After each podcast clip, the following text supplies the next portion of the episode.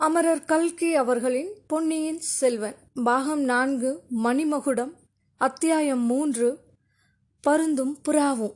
ஆதித்த கரிகாலன் சுட்டிக்காட்டிய திசையில் ஆற்றங்கரை மண்டபம் ஒன்று இருந்தது. அது கல்வேலையினால் ஆன மண்டபம். வழிப்போக்கர்கள் வெயிலிலும் மழையிலும் தங்குவதற்காக யாரோ தர்மவான் அதை கட்டியிருக்க வேண்டும். அந்த மண்டபம் வெயிலிலும் மழையிலும் வெகுகாலம் அடிபட்டு முதுமையின் அறிகுறிகளை காட்டிக்கொண்டு இருந்தது. மண்டபத்தின் முனைகளில் சிற்ப வேலைப்பாடு உடைய உருவங்கள் சில காணப்பட்டன. அவை இன்னவை என்று கிழவராகிய மலையமானுக்கு தெரியவில்லை. பார்த்தீர்களா தாத்தா? என்றான் ஆதித்த கரிகாலன். கரிகாலா அந்த மண்டபத்தை தானே சொல்கிறாய்? அதில் வேறு ஒன்றும் எனக்கு தெரியவில்லையே. மண்டபமும் வெறுமையாகத்தான் இருக்கிறது. அதில் யாரும் இருப்பதாக காணவில்லையே என்றார். தாத்தா உங்களுக்கு வயதாகிவிட்டது என்று இப்போதுதான் எனக்கு நன்றாய் தெரிகிறது. அதனால் கண் பார்வை குன்றியிருக்கிறது. அதோ பாருங்கள் ஒரு பெரிய ராஜாளி. எத்தனை பெரியது? அதன் சிறகுகள் எவ்வளவு விசாலம்.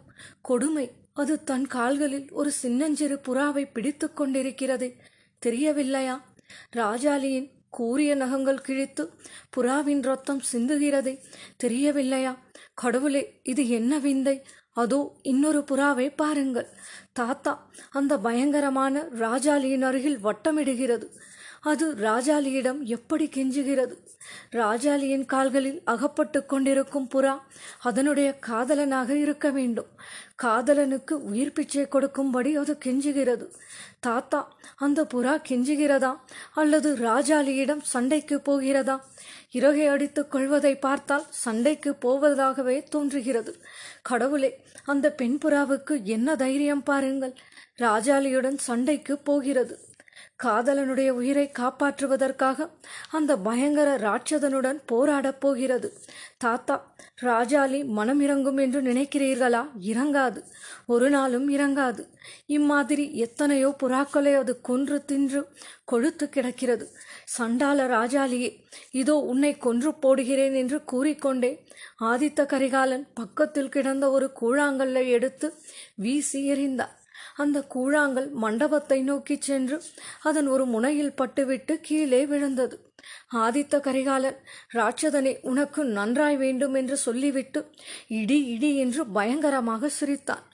பேரப்பிள்ளையின் சித்த சுவாதீனத்தை பற்றி ஏற்கனவே கிழவருக்கு சிறிது சந்தேகம் இருந்தது. அது இப்போது இன்னும் அதிகமாயிற்று. தாத்தா ஏன் என்னை இப்படி வெறித்து பார்க்கிறீர்கள்? மண்டபத்தின் அருகில் போய் பாருங்கள் என்றான் கரிகாலன். அவ்விதமே மலையமான் மண்டபத்தை சற்று நெருங்கி சென்று கரிகாலனின் கல்விழந்த இடத்தை உற்று பார்த்தார். அங்கே ஒரு சிற்பம் காணப்பட்டது. அந்த சிற்பத்தில் ராஜாளி ஒன்று தன் கால் நகங்களில் ஒரு புறாவை கொத்தி தூக்கி கொண்டிருப்பது போலவும் இன்னொரு புறா அந்த ராஜாளியுடன் பாயப்போவது போலவும் தத்ரூபமாக அமைக்கப்பட்டிருந்தது. மலையமான் திரும்பி வந்து எனக்கு வயதாகிவிட்டது என்பது உண்மைதான். கண் பார்வை முன்போல துல்லியமாக இல்லை. அருகில் சென்று உற்று பார்த்த பிறகுதான் தெரிந்தது. நல்ல சிற்ப வேலை என்றார். நல்ல சிற்ப வேலையா சிற்ப அற்புதம் என்று சொல்லுங்கள். தாத்தா மகேந்திரவர்மர் மாமல்லர் காலத்து சிற்ப சக்கரவர்த்தி யாரோ ஒருவன். இதையும் செய்திருக்க வேண்டும். முதலில் பார்த்ததும் உண்மையாகவே நடப்பது போலவே எனக்கு தோன்றிவிட்டது என்றான் கரிகாலன். ஆதித்தா அற்புதம் அந்த கல்லிலே மட்டும் இல்லை. உன் கண்ணிலும் இருக்கிறது உன் மனதிற்குள்ளேயும் இருக்கிறது. இந்த வழியாக எவ்வளவோ பிரயாணிகள் தினந்தோறும் போகிறார்கள். அவர்களில் முக்கால்வாசி பேர் இந்த சிற்ப அற்புதத்தை கவனித்து கூட இருக்க மாட்டார்கள். மற்றும் பலர் பார்த்ததும் பார்க்காதது போலவே போய்விடுவார்கள். உன்னை போல ஒரு சிலர்தான் ஒரு சிற்பத்தை பார்த்து இவ்வளவு ஆச்சரியப்படுவார்கள் என்றார். நான் ஆச்சரியப்படவில்லை தாத்தா கோபப்படுகிறேன். அந்த சிற்பத்தை இப்போது இடித்து தள்ளிவிட வேண்டும் என்று எனக்கு ஆத்திரம் உண்டாகிறது இவ்வளவு கொடூரமான சிற்பத்தை அமைத்தவனை அதிகமாக புகழ்ந்து பாராட்டுவது கூட எனக்கு பிடிக்கவில்லை என்றான். கரிகாலா இது என்ன விந்தை? உன்னுடைய வைர நெஞ்சு எப்போது இவ்வளவு இலக்கம் கொடுத்தது? ராஜாளி புறாவை கொன்று தின்பது அதனுடைய இயற்கை. சிங்கராஜா ஆட்டினிடம் இரக்கம் கொள்ள ஆரம்பித்தால் அது சிங்கராஜா அல்ல அதுவும் ஆடாகத்தான் போய்விடும். சிம்மாசனத்தில் வீற்றிருந்து அரசு புரிய ஆசைப்படுகிறவர்கள் பகைவர்களையும் சதிகாரர்களையும் கொன்றுத்தான் ஆக வேண்டும். சக்கரவர்த்தியாயிருந்து உலகை ஒரு குடை நிழலில் ஆள பிறந்தவர்கள் பகையரசர்களை கொன்றுத்தான் தீர வேண்டும். ராஜாளி புறாவை கொல்லாவிட்டால் அது ராஜாளியாய் இருக்க முடியுமா? இதை பற்றி ஏன் உனக்கு இவ்வளவு கலக்கம்? என்றார் மலையமான். தாத்தா நீங்கள் சொல்வது எல்லாம் சரிதான். ஆனால் அந்த பெண் புறா அப்படி தவிப்பதை பார்த்த பிறகு ராஜாளிக்கு இரக்கம் வர வேண்டாமா? பெண்ணுக்கு இறங்கி ஆணை விடுதலை செய்ய வேண்டாமா? ஐயா நீங்களே சொல்லுங்கள். உங்கள் பகைவன் ஒருவனை நீங்கள் கொல்லப்போகும் சமயத்தில் அவனுடைய காதலி குறுக்கே வந்து புருஷனுக்கு உயிர் பிச்சை கேட்டால் என்ன செய்வீர்கள்? அப்போது உங்கள் மனம் இறங்காமல் இருக்குமா? என்று கரிகாலன் கேட்டான். அப்படி ஒரு பெண் குறுக்கே வந்தால் அவளை என் இடது காலினால் உதைத்துவிட்டு என் பகைவனை கொல்லுவேன். கரிகாலா அதை பற்றி சந்தேகமே இல்லை. பகைவர்கள் தொழுத கையினில் ஆயுதம் வைத்திருப்பார்கள் என்றும் அவர்கள் அழுத கண்ணீரிலும் ஆயுதம் மறைந்திருக்கும் என்றும் வள்ளுவர் கூறியிருக்கிறார். ஆண்களின் கண்ணீரை காட்டிலும் பெண்களின் கண்ணீர் அபாயமானது. ஏனெனில் பெண்களின் கண்ணீருக்கு இழகச் செய்யும் சக்தி அதிகம் உண்டு அப்படி மனதை இழக விட்டு விடுகிறவனால் இவ்வுலகில் பெரிய காரியம் எதையும் செய்ய முடியாது என்றார். தாத்தா இது என்ன? பெண்களை பற்றி ஏன் நீங்கள் இவ்வளவு குறைவாக பேசுகிறீர்கள்? பெண்களை பற்றி குறைவாய் பேசுவது என் தாயாரையும் குறைப்படுத்துவதாகாதா? கரிகாலா கேள். உன் தாயாரிடம் நான் வைத்திருந்த அன்புக்கு இந்த உலகத்தில் இணை ஒன்றும் இல்லை. எனக்கு ஆறு பிள்ளைகள் பிறந்தார்கள். பீமனையும் அர்ஜுனனையும் ஒத்த வீரர்களாய் வளர்ந்தார்கள். அவ்வளவு பேரையும் யுத்த களத்தில் பலி கொடுத்து விட்டேன். அவர்கள் இறந்த செய்தி வந்தபோதெல்லாம் நான் வருத்தப்படவில்லை. ஆனால் உன் தாயாரை மனம் செய்து கொடுத்து அனுப்பி வைத்தபோது அவள் சாம்ராஜ்ய சிங்காதனத்தில் அமரப்போகிறாள் என்று தெரிந்திருந்தும் என் மனமடைந்த வேதனையை சொல்லி முடியாது. ஆனால் அந்த வேதனையை வெளிப்படையாக காட்டிக்கொண்டேனா இல்லை அவளிடம்தான் வெளியிட்டேனா? அதுவும் இல்லை. உன் தாயை மனம் செய்து கொடுப்பதற்கு முதல் நாள் அவளை தனியாக அழைத்து என்ன சொன்னேன்? கேள் கரிகாலா மகளே மாநிலம் பிறக்கப் போகும் மன்னனை நீ மணந்து கொள்ளப் போகிறாய். அதற்காகவும் நீ கர்வமடையாதே. அவ்வளவு புகழ் வாய்ந்த கணவனை மணந்து கொள்வதனால் உனக்கு கஷ்டம்தான் அதிகமாயிருக்கும். உன் அரண்மனையில் பணி செய்யும் பணிப்பெண்கள் பலரும் உன்னை காட்டிலும் சந்தோஷமாயிருப்பார்கள். துக்கப்படுவதற்கும் வேதனைப்படுவதற்கும் உன்னை நீ ஆயத்தம் செய்து கொள் உனக்கு குழந்தைகள் பிறக்காவிட்டால் உன் புருஷன் வேறு ஸ்திரீகளை கட்டாயம் மணந்து கொள்வான் அதை நினைத்து நீ வேதனைப்படக்கூடாது. உனக்கு மக்கள் பிறந்தால் அவர்களை வீர மக்களாய் நீ வளர்க்க வேண்டும். அவர்கள் போர்க்குளத்தில் உயிர் விட்டதாக செய்தி வந்தால் ஒரு சொட்டு கண்ணீர் கூட விடக்கூடாது.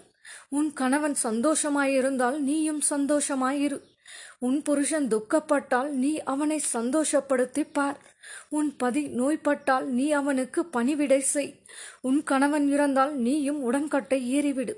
உன் நெஞ்சில் உதிரம் கொட்டினாலும் உன் கண்களில் மட்டும் கண்ணீர் சொட்டக்கூடாது.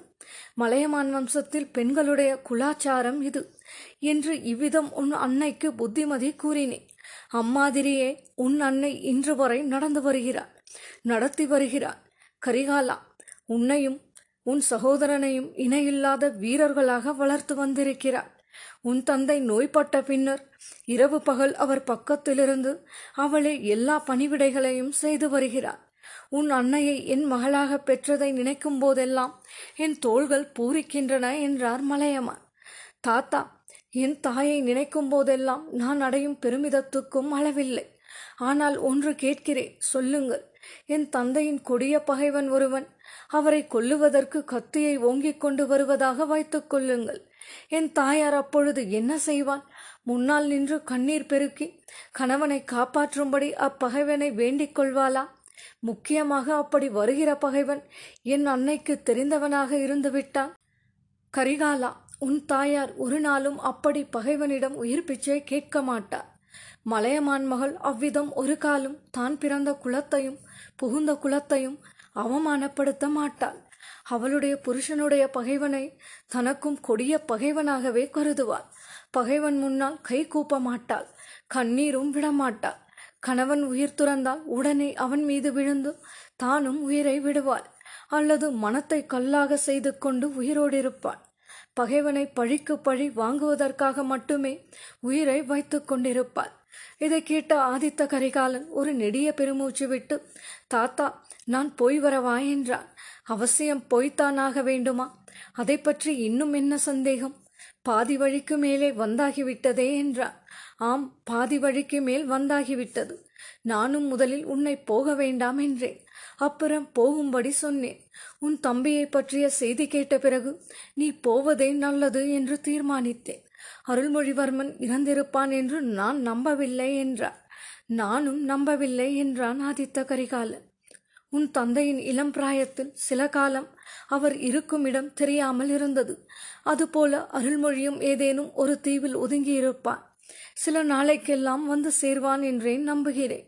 ஆனாலும் அச்செய்தி சோழ நாடெங்கும் கொந்தளிப்பை உண்டாக்கிவிட்டிருக்கிறது. உன் பெற்றோர்களும் கவலையில் ஆழ்ந்திருப்பார்கள். இச்சமயம் அவர்கள் பக்கத்திலிருந்து நீ ஆறுதல் சொல்வதோ அவசியம்.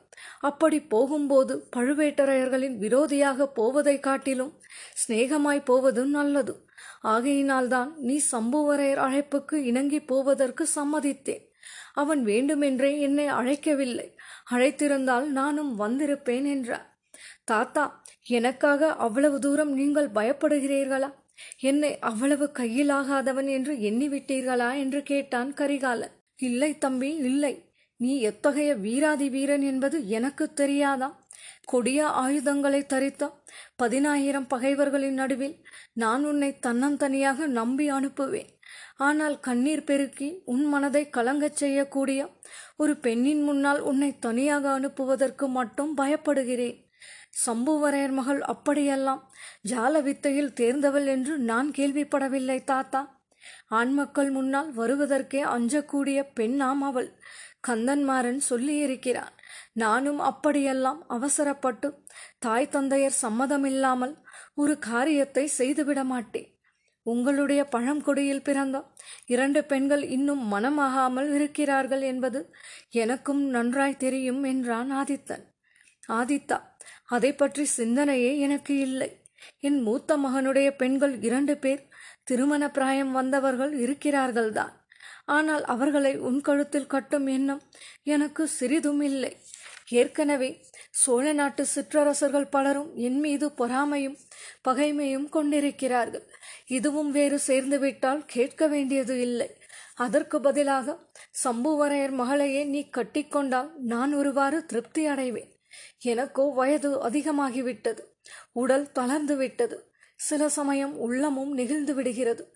மறுபடியும் என் அருமை பேரனை காண மாட்டேனோ இதுதான் உன்னை நான் பார்ப்பது கடைசி முறையோ என்றெல்லாம் சில சமயம் எண்ணிக்கொள்கிறேன். இனிமேல் என்னால் உனக்கு உதவி எதுவும் இல்லை. புதிய சிநேகிதர்கள் சிலர் உனக்கு அவசியம் வேண்டும். உன் விஷயத்தில் சிரத்தை கொள்ளக்கூடியவர்கள் வேண்டும். ஆகையால் சம்புவரையர் மகளை நீ மணந்து கொண்டால் நான் உண்மையில் மகிழ்ச்சியை அடைவேன் என்றார். தாத்தா உங்கள் மகிழ்ச்சிக்காக கூட அதை நான் செய்ய முடியாது. சம்புவரையர் மாளிகைக்கு நான் விருந்தாளியாக போவது அவருடைய சிநேகத்தை விரும்பியும் அல்ல. அவர் மகளை மனம் புரியவும் அல்ல. நீங்கள் அது பற்றி நிம்மதியாயிருக்கலாம். அப்படியானால் எதற்காக போகிறாய்? என்னிடம் உண்மையை சொல்லக்கூடாதா? உன்னுடைய நண்பர்கள் இருவரும் பேசிக்கொண்டிருந்ததில் சில வார்த்தைகள் அவ்வப்போது என் காதில் விழுந்தன. பெரிய பழுவேட்டரையன் அறுபது வயதுக்கு மேல் கல்யாணம் செய்து கொண்டானே. அந்த மோகினி பிசாசு உனக்கு ஓலை அனுப்பியிருக்கிறாள் என்றும் அதனாலேதான் நீ கடம்பூர் வர சம்மதித்தாய் என்றும் அவர்கள் பேசிக்கொண்டார்கள். அது உண்மையா? ஆம் தாத்தா அது உண்மைதான் என்றான் ஆதித்த கரிகாலன். கடவுளே இது என்ன காலம்? கரிகாலா நான் சொல்வதை கேள். நீ பிறந்த சோழகுலம் இரண்டாயிரம் ஆண்டுகளாக வாழையடி வாழையாக வந்த பெருமை பெற்ற குலம். உன்னுடைய மூதாதைகள் சிலர் உலகத்தை ஒரு குடையில் ஆண்ட சக்கரவர்த்திகளாக ஆகியிருக்கிறார்கள். சில சமயம் உரையூரையும் அதன் சுற்றுப்புறத்தையும் மட்டும் ஆண்ட குறுநில மன்னர்களாகவும் ஆகியிருக்கிறார்கள். சிலர் ஏகபத்தினி விரதம் கொண்டு ராமபிரானைப் போல இருந்தது உண்டு. சிலர் பல தாரங்களை மனம் செய்து கொண்டு வீரப்புதல்வர்கள் பலரை ஈன்றது உண்டு. சிலர் சிவபக்தர்கள் சிலர் திருமாலின் பக்தர்கள் சிலர் சாதியும் இல்லை பூதமும் இல்லை என்று சொல்லி வந்தார்கள். ஆனால் அவர்களில் யாரும் தங்கள் நடத்தையில் களங்கம் உண்டாகுமாறு நடந்தது இல்லை. பிறன்மனை விழைந்தது இல்லை. கரிகாலா கன்னி பெண்களாயிருப்பவர்கள் எத்தனை பேரை வேண்டுமானாலும் மணந்து கொள். உன் பாட்டனாரின் தந்தை புகழ்பெற்ற பராந்தக சக்கரவர்த்தி ஏழு பெண்களை மணந்து கொண்டார். அவரைப் போல நீயும் மணந்து கொள். ஆனால் பெரிய பழுவேட்டரையனை மணந்து கொண்ட மாயமோகினியை கண்ணெடுத்தும் பாராதே என்றார். மன்னிக்க வேண்டும் தாத்தா அந்த மாதிரி குற்றம் ஒன்றும் நான் செய்ய மாட்டேன்.